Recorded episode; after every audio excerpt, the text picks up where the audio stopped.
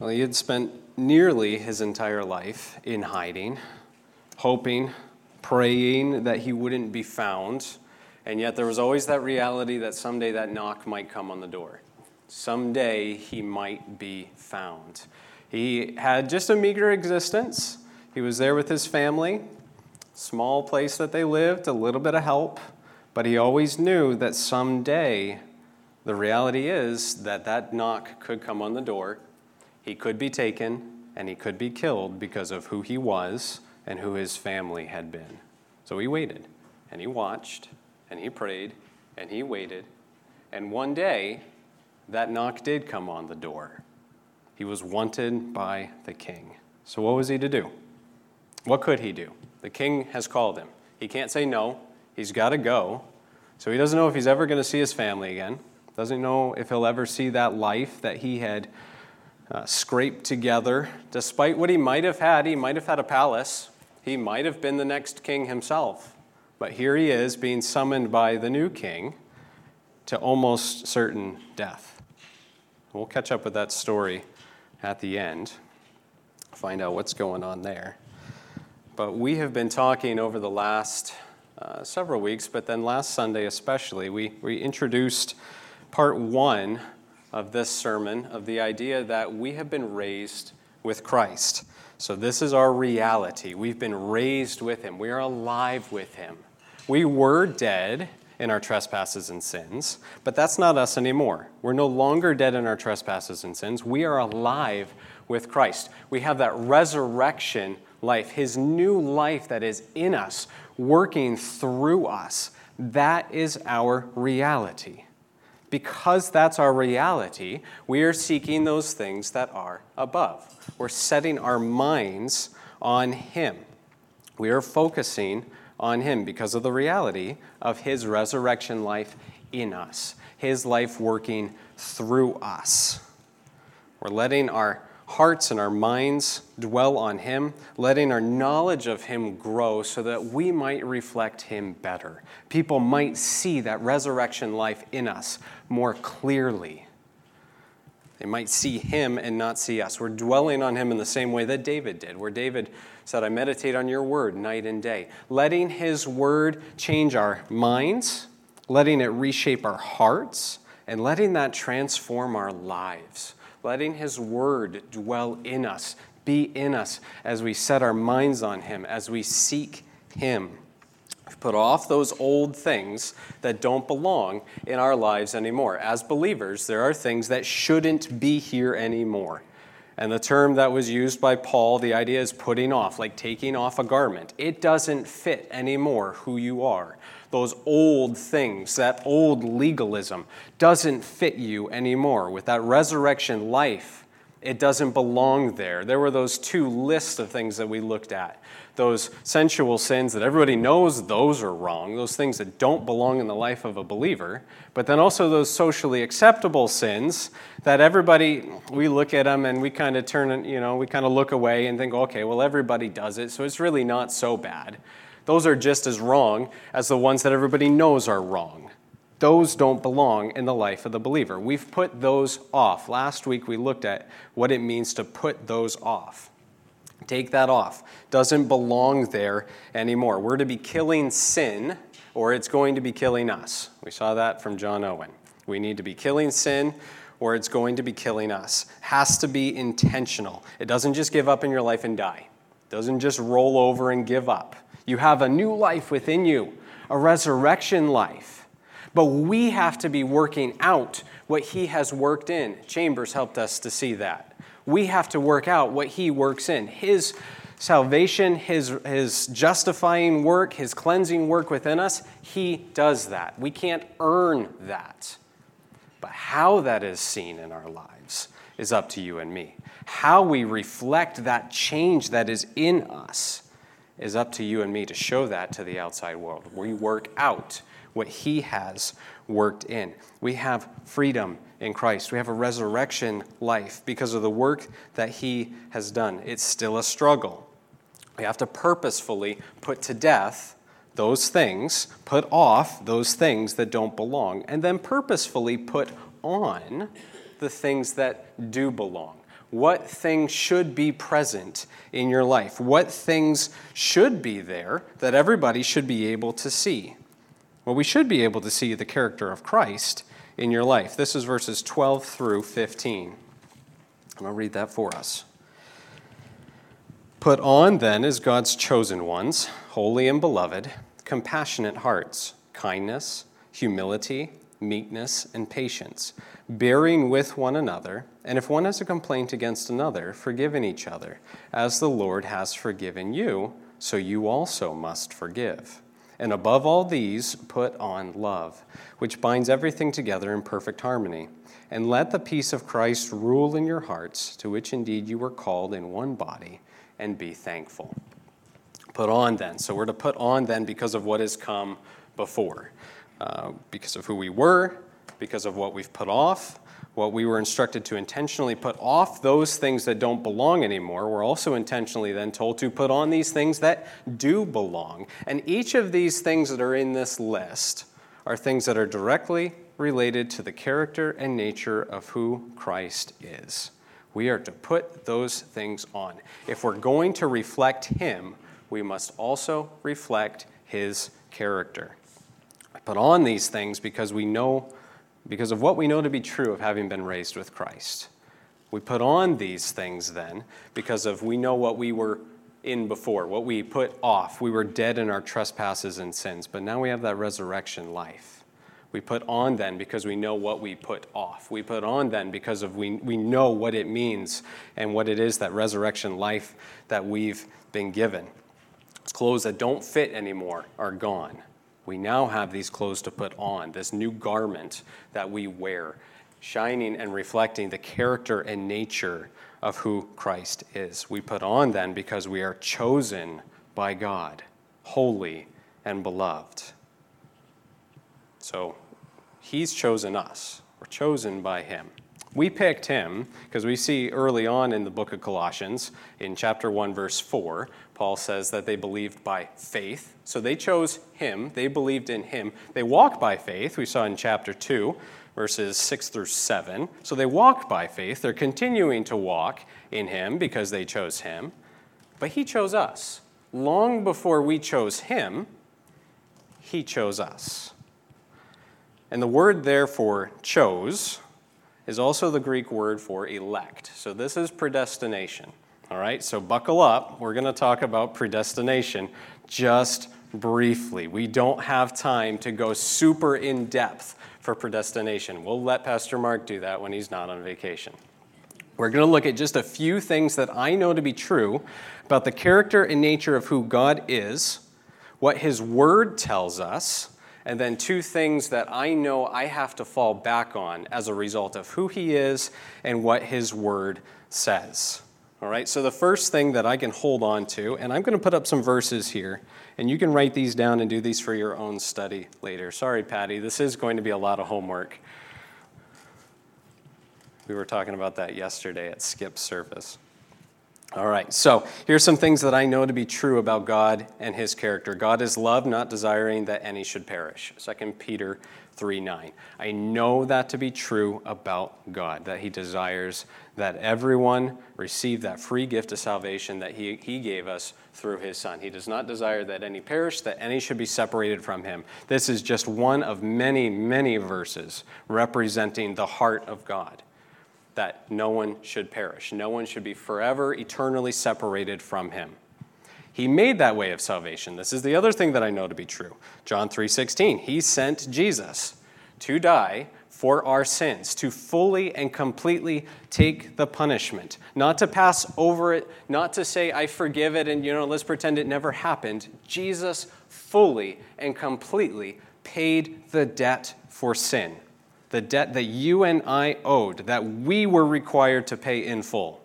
Jesus paid all of it and offers that free gift of salvation to everyone, whoever would believe in him. It is offered to all that we might not perish, as is the heart of the Father, that we might not perish. So Jesus made the way of salvation. That's another thing that I know to be true about God and about his word.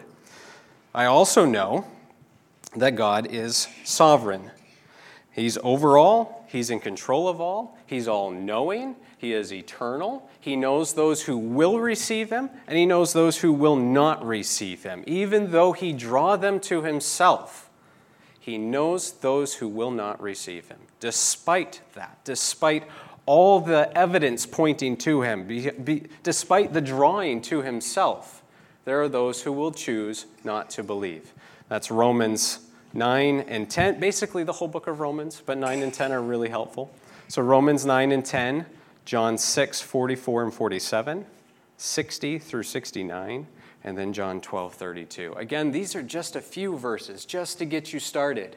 There are so many more verses that you can go to that talk about the fact that God is holy. And this is what I have to fall back on. When I think through predestination, I have to fall back on these two things. God is holy in a way that I will never understand until I see him face to face.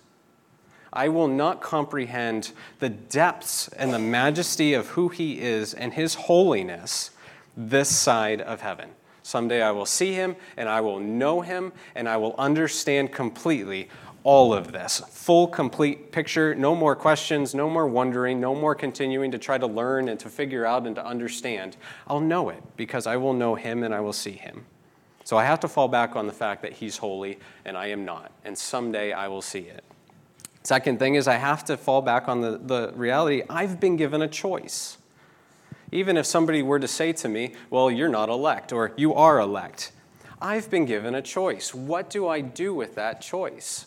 I have to respond. Do I accept Jesus for who he is and what he has done, or do I reject that? And that is the same for every single person. And don't you ever let anyone look at you and say, You're not elect, or you are elect, because you are given an opportunity to respond to the gospel. He doesn't desire that any should perish, but you have to respond to that. He offers it to you as a free gift. What will you do with that? Will you accept it as His salvation, His way of rescuing you from certain death, to perish from Him from eternity, separated from the one who loves you and created you and designed you for an eternity with Him? Are you going to accept that or are you going to reject that? I know those two things to be true. He's holy and that I have a choice to make. And that is the same for every single person. We have a choice to make. All right, so we made it through that. Nobody threw any tomatoes. Nobody threw any hymn books at me. Those are still in your pew, by the way. If you ever need something to throw, I think they're still there. I'm still learning. I am still growing. Yes, there's one of the there's one of them. Thank you. You're using it to write on instead of throwing. You need to keep that. Hang on to it. I'm still learning and growing as I strive to understand God greater, to understand the depths of his majesty, and I hope we're all learning together. I don't have all the answers. And if you have questions, I would love to sit down with you with God's word and we'll find answers together from God's word. If we can't find those answers together, we'll go to Pastor Mark. And if Pastor Mark doesn't have those answers, we'll find Pastor Dave. And if Pastor Dave doesn't have those answers, we're going to go to Deuteronomy 29 29a, which is essentially a biblical way of saying, I don't know. So you can look that verse up later. It's basically, I don't know. God hasn't revealed that. But we're his chosen ones, this passage tells us. We are chosen by God, holy and beloved. Do you feel holy and beloved this morning? Do you feel holy and beloved as you sit in traffic, especially as it gets busier and busier this time of year? Do you feel holy and beloved as you wait in line at Walmart and it's way too long and they have way too few registers open and it doesn't really feel like the air conditioning has totally kicked in? Do you feel holy and beloved as you get stuck behind those annoying cyclists that probably ride way too slow? on the side of the road. Okay, we don't always feel this. It's the reality for us, though. As chosen by God, we are holy and loved. In His eyes, we are righteous, not by our works, not by our good deeds, not by our own earned holiness, but it's the righteousness of Christ on us. We wear His righteousness. When God looks at us, He doesn't see our sin, He doesn't see our depravity, he sees the righteousness of Christ. He sees us forgiven because of the work of his Son. We're holy. Not holy in our action here and now, but holy in his standing. Someday we will be holy in our actions. We won't have to worry about sin anymore. We won't have to worry about the effects of it or those that are around us and their unholiness as well. Someday we'll be with him and we will be holy. But when he sees us, he sees the righteousness of Christ on us. That's the reality. We're holy and we're loved. Not just merely accepted, not just like, oh yeah, okay, he's part of the family. I suppose we ought to invite him to the, to the cookout on July 4th. No, you are loved by God. You are special to Him. You are holy and you are loved. But it is so hard some days to live that way. Why? Why is it so hard to remember this reality? We're chosen by Him, we are loved by Him. In His eyes, we're declared righteous, we're justified in His presence because of the work of His Son that we have accepted. Can you imagine how different our days might be if we woke up and those were the things that were first on our mind? I am chosen by God. In His eyes, I am holy. I'm justified because of the work of His Son, and I am loved by Him. It might make the day a little bit easier.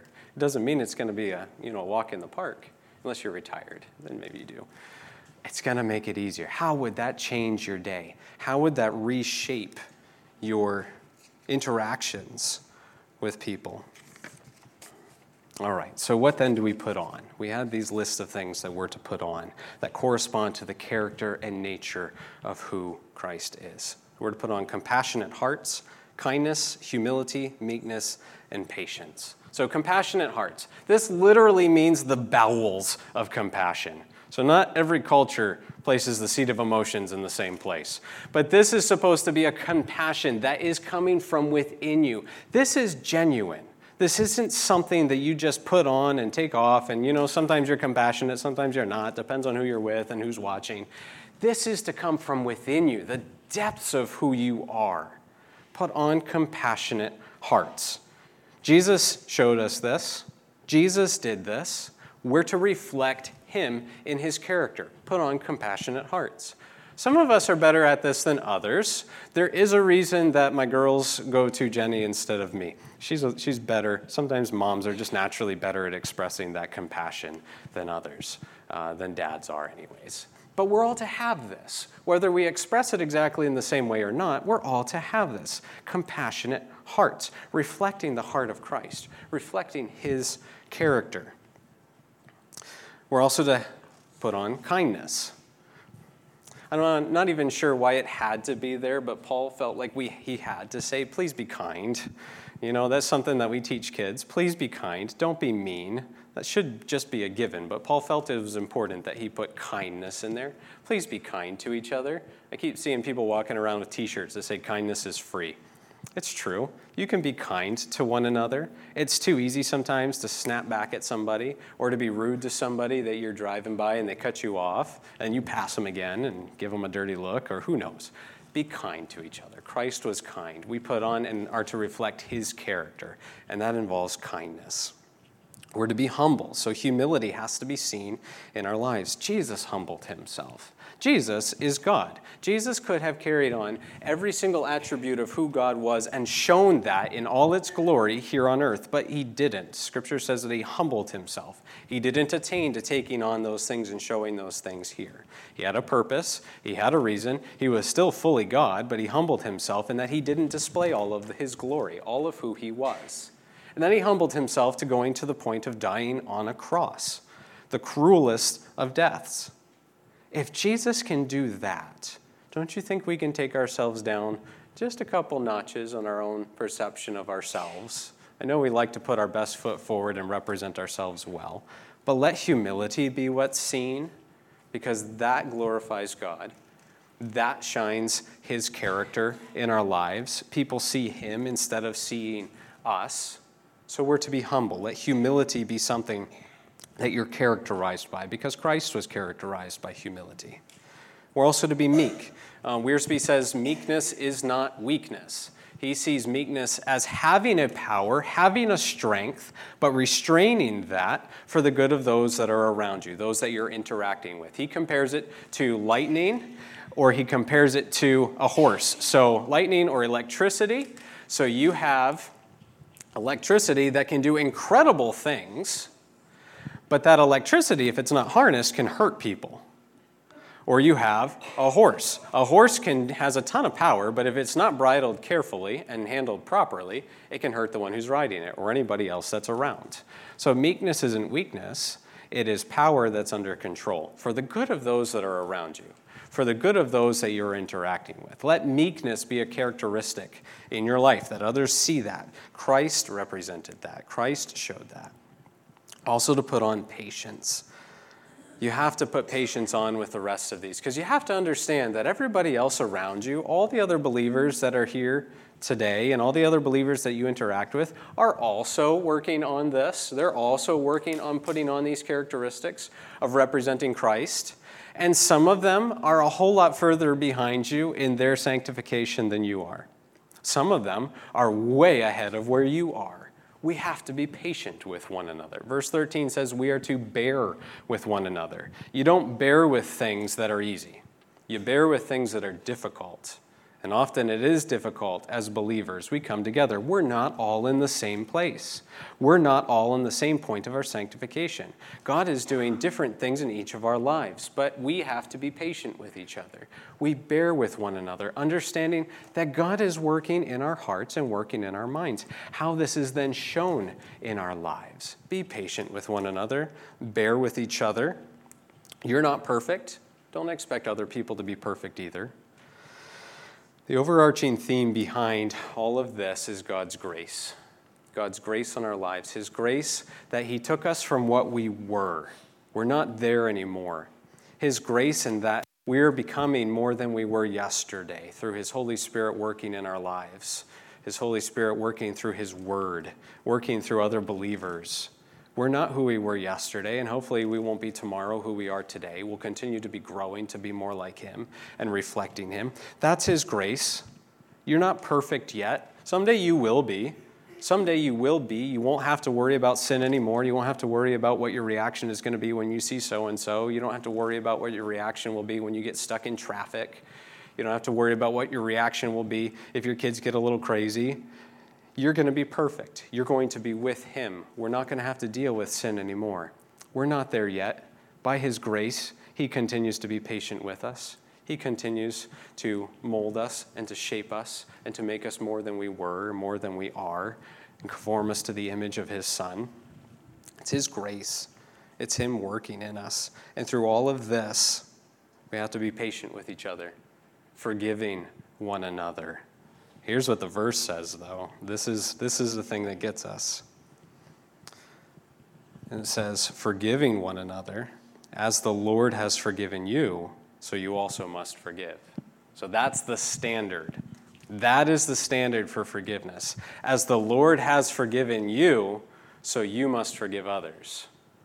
That, that hurts. Talk about lowering the boom while raising the standards. That's a high standard to try to meet. That hurts. We don't always want to forgive as Christ forgave. How did he forgive? He did so perfectly, he did so completely. That's how he forgave. He forgave with no attempt, no thought, no, no, not even for a nanosecond holding on to any kind of grudge. But that's too often how we forgive. We forgive with stipulations. We forgive with those oh so convenient back pocket grudges that we hold on to that I might pull that out someday. Or I forgive, but I don't trust them. We're to forgive like Christ did, completely.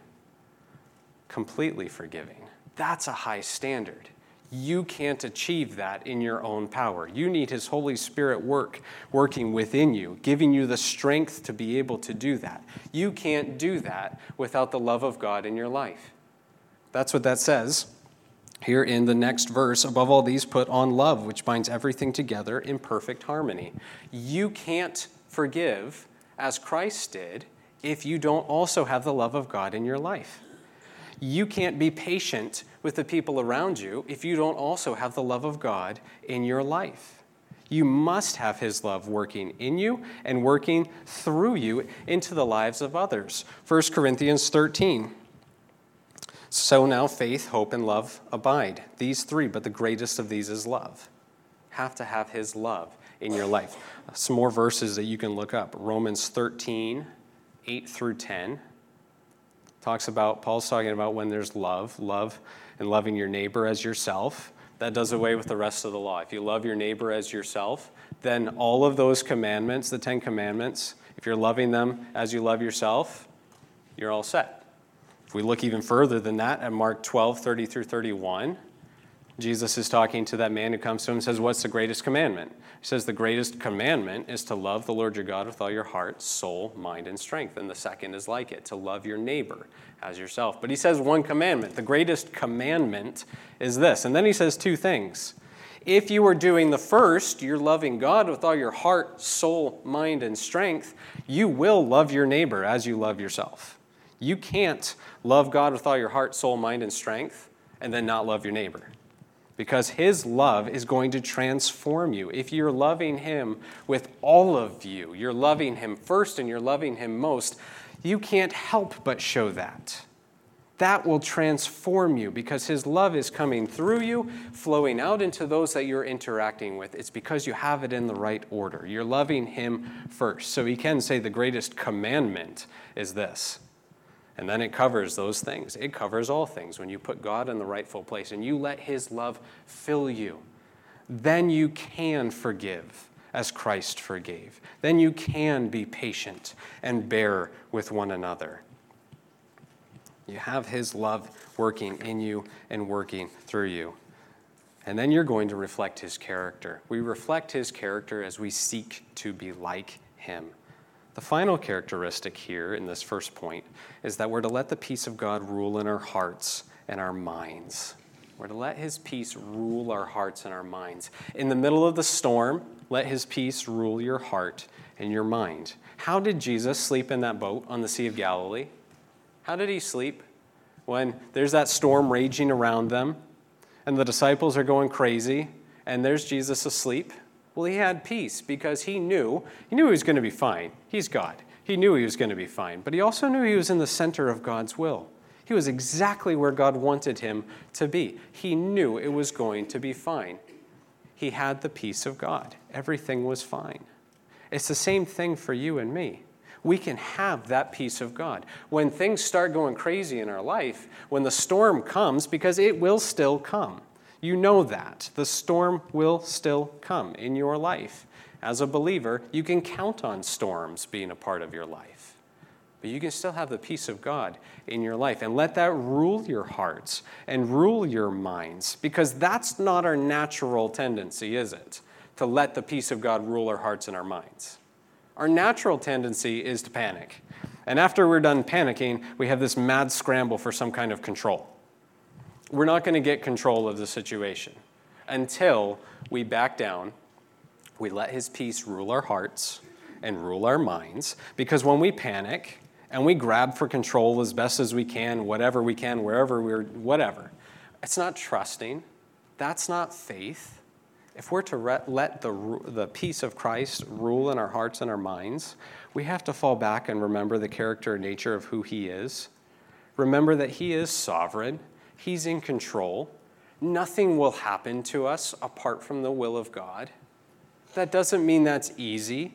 It doesn't mean that's not still a bit scary. But you can have a peace that doesn't make sense, even in the middle of great loss and great trial. He gives that peace. You can't drum that up. You can't uh, will that into your life. You have to fall on Him and let that peace rule. It's not a wish. It's not a, I hope you would do this. This is a command from Paul. You let his peace rule in your hearts and in your mind. It's a peace that's found in Christ, it's based on Christ, and it's only possible through Christ. And for that, we can be thankful. We can be thankful for that peace. We can be thankful for his love that comes through him, that he provides, that then makes all these other things possible. We're to let that thankfulness be a characteristic in our lives as well, as we reflect Christ, as we seek to reflect Him and we seek to be like Him. So we're to have the character of Christ in our lives, but we're also to have the Word of Christ in our life. So we're to let His Word fill us. Verse 16 says this Let the word of Christ dwell in you richly, teaching and admonishing one another in all wisdom, singing psalms and hymns and spiritual songs, with thankfulness in your hearts to God. So, what fills your mind? What fills your mind? We've talked a little bit over the last few Sundays about out of the abundance of the heart, the mouth speaks. What fills your heart? What comes out of you? Is it good things that are coming out of you? Is it helpful things that are coming out of you? What are you letting live in your mind? You can think of your mind as like a house. You let things live there, you store things there. There are things that come into your mind and things that just kind of move through your mind, but it's like a house. What are you allowing to be there? Are they good things that you're letting stay in your mind? Are they wholesome things? Are they uplifting things? Or is there a lot of clutter in your mind that if somebody were to see inside your house, they, you wouldn't want them to see that room? You wouldn't want them to see that closet. You really wouldn't want anybody into your mind because there's a lot of stuff going on there that you don't want coming out. But it will. Out of the abundance of the heart, the mouth speaks. So, how do we have a mind that is a wholesome mind, that is a clear mind? We let the Word of God dwell in us richly. We let His Word fill us richly, and, and the, the word richly there means abundantly. So we're to let His word fill us to the point of overflowing. If you want the peace of God in your life, if you want to be able to love people as you should, you got to let the word of God dwell in you richly, abundantly, overflowing, meditating on His word night and day, like David did. Whether that is in little bits as you're trying to memorize scripture, a verse at a time, whether that's uh, having that regular routine of when you get up and you spend time in God's Word, but let it dwell in you richly, because then that's an abundant overflow of God's Word. It's in you, it's spilling out. Out of the abundance of your heart, the mouth speaks. You're going to then want to do two things you're going to want to teach and you're going to want to admonish. That should be a natural overflow of the abundance of God's word in you, richly dwelling in you. You should want to be able to tell other people about what you've read. Teaching. When you look at the Greek there, it's just that. It's just sharing knowledge. Here's what God taught me. Here is what God has shared with me, whether that's through Lighthouse Kids, that's through ABF, that's through a small group, or that's across the table with somebody with a cup of coffee. Here is what God has shown me from His Word, and you're excited about that. Here's how I'm learning. Here's how I'm growing. Check this out.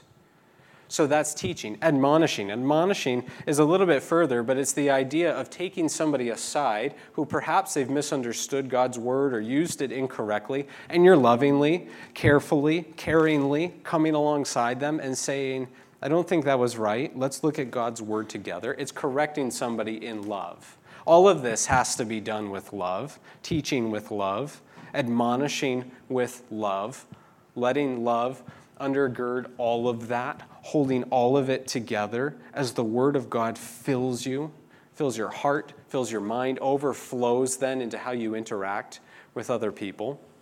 So, as God's word dwells in you richly, you're going to want to share that with others, but you'll also want to be praising Him, singing songs and hymns and spiritual songs. That is going to look a little different for every single person. And there's different ideas here behind what, is, what are songs. Well, some are saying, well, that's the Psalms. So those are those songs that we know are written in Scripture. So those are the songs. And hymns. Hymns are us singing back to God things that we know to be true about God. We're praising Him. Uh, spiritual songs could be understood as we are uh, uplifting others. We're trying to help exhort and to teach others through our singing of who God is, almost like singing doctrine. So, a little different spin on each of these. But they're a result of God's word filling our hearts and our minds. When God's word is filling your heart and your mind, your natural reaction is going to be praise.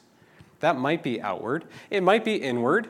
When I'm doing my own devotions or I'm meditating on something, or I'm often it's while I'm riding my bike. Scripture comes back to my mind, or as I'm laying there in bed. Singing out loud is not always the best option.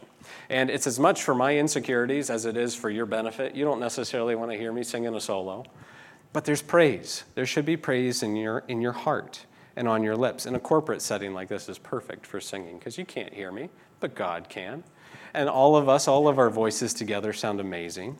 But praise ought to be in your hearts. Praise should be on your lips. And then there should be thankfulness in your hearts as well. should be thanking God for His Word, what He teaches us through His Word, what He provides for us through His Word. This is our, this is our church logo. We're a church that's built on the Word. We have so much to be thankful for because of who God is, what He has done for us, and what His Word shows us, what it reveals of His character and His nature, who He is, and how He wants us to be as a result of that. So, three things that ought to be present in your life as a result of the Word of God dwelling in you richly. You ought to be full to overflowing to the point where you just want to share it with somebody, whether that's teaching or it's admonishing. You want to share it with somebody. Should be full to overflowing. Praise should be on your lips. As God's word dwells in you richly, you can't hold it back. It's going to look different for each of us. Some of you are excellent singers, and then I can't sing very well at all. So it's going to look different for me than it does for you. Praise ought to be on your lips, and thankfulness needs to be in your heart for who God is, for what His Word is, what that means for us. Let the Word of God dwell in you richly. You ought to be able to see the Word of Christ in your life. And God works in us in different ways too. We think about this like, okay, I can't do all of these on my own. God created us, God made us, God shaped us, He made you, you. How do we do all of this? Well, I'm thankful that God's Holy Spirit continues to work in us through every stage, through every step of the way, and often He makes us become, helps us become more than we are. As I was thinking through this, just thinking about Moses and his call there at the burning bush. As God's calling him, he's coming, he's out there in the desert tending sheep, and he's coming to that burning bush. And there he is. He's on holy ground. So he takes off his sandals and he's talking with God. And God's telling him what he's going to do, how he's going to go lead the people out of Egypt. He's going to give them freedom. And Moses says, I can't do that, God. I can't speak to Pharaoh. And God says, But I'll be with you. And he continues to come up with excuses. And eventually, God agrees, okay, Aaron's going to come with you. He says, But I can't. We don't, what do we say? God says, I'll be with your mouth he helps us be far more than we are just on our own. We're still growing. We're being sanctified. We're being conformed into the image of His Son. He's shaping us to be more than we are. So, yes, He understands who we are and our, who He made us to be, our, our natural tendencies, our uh, gifts, our abilities. But He helps us be so much more than that through His Word, through Him working in us, working through us, His Holy Spirit working and shaping us to be a greater reflection of his son. So we're to have the character of Christ in our life. We're have to have, we are to have the word of Christ in our life, but we're also to have the name of Christ in our life. So that's verse 17. And whatever you do in word or deed, do everything in the name of the Lord Jesus, giving thanks to God the Father through him. Name dropping can be pretty powerful and very helpful. You know what I mean by name dropping? If you're trying to get a new job and you're like, oh, yeah, I know so and so who happens to be the CEO of the company. And, oh, yeah, okay, good. Well, yeah, I think we do have a position for you. Or, oh, yeah, I know so and so, they work here. And, oh, yeah, sure, cool, we'll give you the friends and family discount. So, name dropping can be really helpful. It can get you out of sticky situations. So, Jenny and I were coming back from one of our anniversaries. I think it was when we only had Evie because I think we were staying, we, she was staying with Jenny's parents there in Rockland while we get away for a couple of days. And on our way back, last supper before we were back to pick up, pick up Evie, and then our, our anniversary vacation would have been would have been heading towards an end at that point. We stopped at the Breakwater in Rockland, and I think we just had salads or something like that. But we were sitting out on one of the docks, which, as far as we knew, they were totally public. So they put them out there every year. Looks like you can go sit on those docks. The Samoset Resort's right up there behind you, so we're thinking we, they put them out there for people to sit and enjoy and maybe take their boat out from there. So we're sitting there and we see this lobster boat coming towards us. And it's just ripping at us way too fast, it looks like, to be able to stop in time. And we're thinking, okay, we think this is public, but maybe this is actually private. So this boat comes flying at us he turns at the last second and slides right up to the dock, and these two lobstermen get out that are rip roaring drunk. They are way drunk. But not so drunk that we felt like we were in danger, but just enough. They were giving us a hard time, thinking we're from away. So they're thinking we're tourists, we're there at the Samoset Resort, And they're just giving us a hard time. Well, we started saying, oh, yeah, she grew up, Jenny grew up in the area, and yeah, she knows Buzzy Kinney. So, Buzzy, uh, yeah, we went to, she went to school with his granddaughter, and we go to church with him. And oh, yeah, isn't he the leader of the lobster co op out of where you fish? And that changed everything right there. As soon as they knew that we knew Buzzy Kinney, no more problems. Not, nothing else from them. They just moved on. They went up and found somebody to get them a golf cart and go up to the resort. Name dropping can be pretty powerful. How you represent that name then is really important. How we represent the name of Christ in our life is extremely important. We are to represent him well. Finally, in whatever you do, in word or in deed, do everything in the name of the Lord Jesus. His name is the grounds for everything that we are to be doing. If you can't do it in the name of Christ, don't do it. If you can't do it and know that God's going to get glory from this, not you just hope He will get glory from this, you ought to know, yes, God will get glory as a result of me doing this. If He can't get the glory from that, or it's like thinking, you know, would I do this if Jesus was standing here beside me? He's actually a whole lot closer than that. He's not standing there beside you, He's here if you can't say, yes, he would get the glory, or yes, I can do this with him right here, you shouldn't be doing it because you are representing him. Christian was meant to be a derogatory term in the early church. That was supposed to be a term that was derogatory to those believers. They were known as people of the way. And Christian was like, oh, the little Christ. But they took that on, and we take that on, and that's the flag we fly. We are Christians. We represent Christ, but we have to represent Him well in all we say, in all we do. We are to be reflecting the character and nature of who He is, not just in the way that we live, but in the things that we say. How we represent ourselves in person, but also how we represent ourselves on Twitter, on Facebook. We represent Him. And if we don't represent him well, that can have extreme repercussions. I've talked about my friend before that I grew up with going up to Camp Good News. He grew up in a Christian family. He grew up in church, all around Christians his entire life, homeschool kid, so lots and lots of connections where he should have seen and he should have known the reality of who Christ is, despite what other Christians do. And he walked away from Christ because he saw other Christians misusing the name of Christ, saying, I'm a Christian, but living anything like that, anything but that. They weren't living like a Christian. When he joined the military, that just pushed him that even further away from following Christ. And when he came back, and he and I had a chance to talk over working out and eating and stuff like that, um, this was always the thing that he came back to was people not representing Christ well. People saying they're a Christian and then acting like anything but being a Christian. How long does it take somebody to overcome that? How long does it take for them to have known what they should have been, a Christian should have been representing, but then they're not? That can take a long, long time to repair that damage. You are to, in all that you do, in word or in deed, bear the name of Jesus well, represent him well in all that you say and all that you do, giving thanks to the Father through him. We owe everything to him.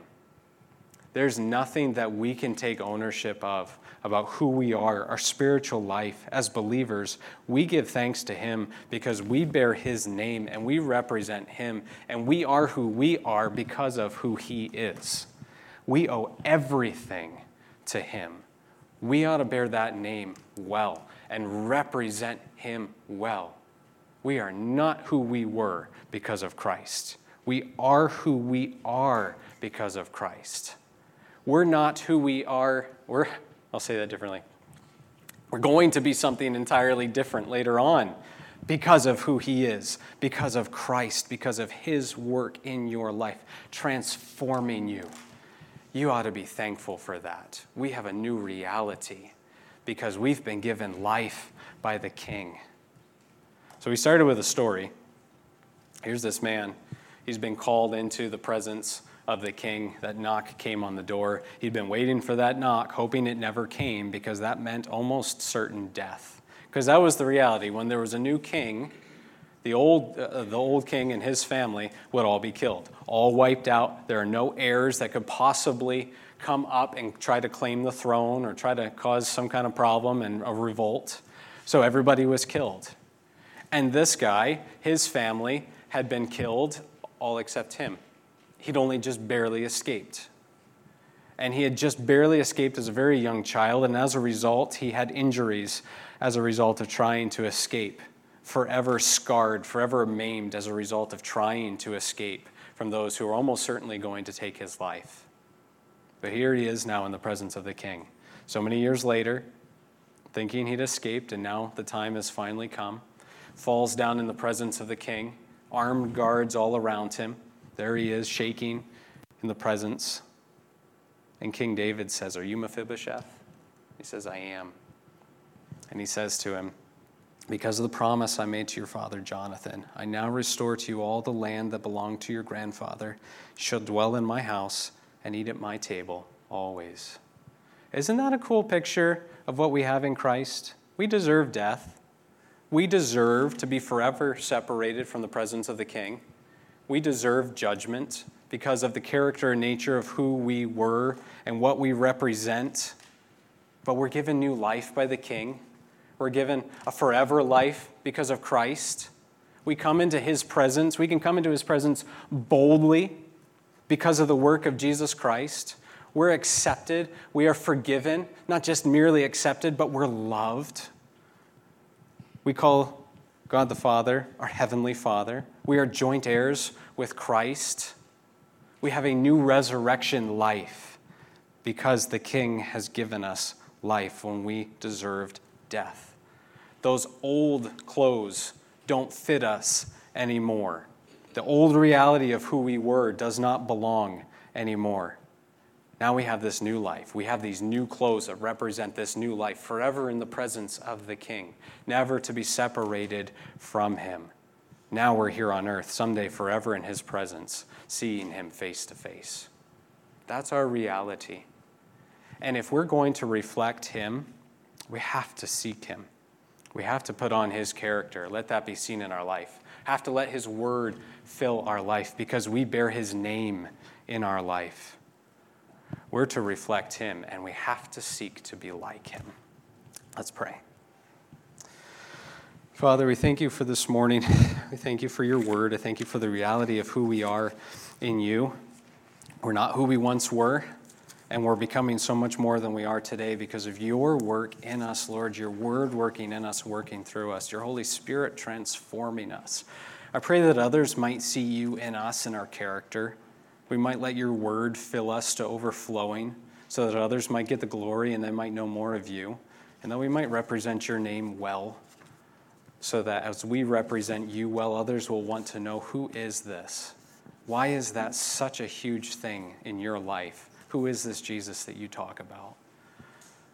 Father, I thank you that you make us so much more than we are just on our own. You help us to do things bigger and greater and grander than we could do all by ourselves because it's you that do that work. We just have to fall back and rely on you to work in us and through us and then be amazed when we see your hand at work. So, Father, we thank you and we praise you. In Jesus' name, amen.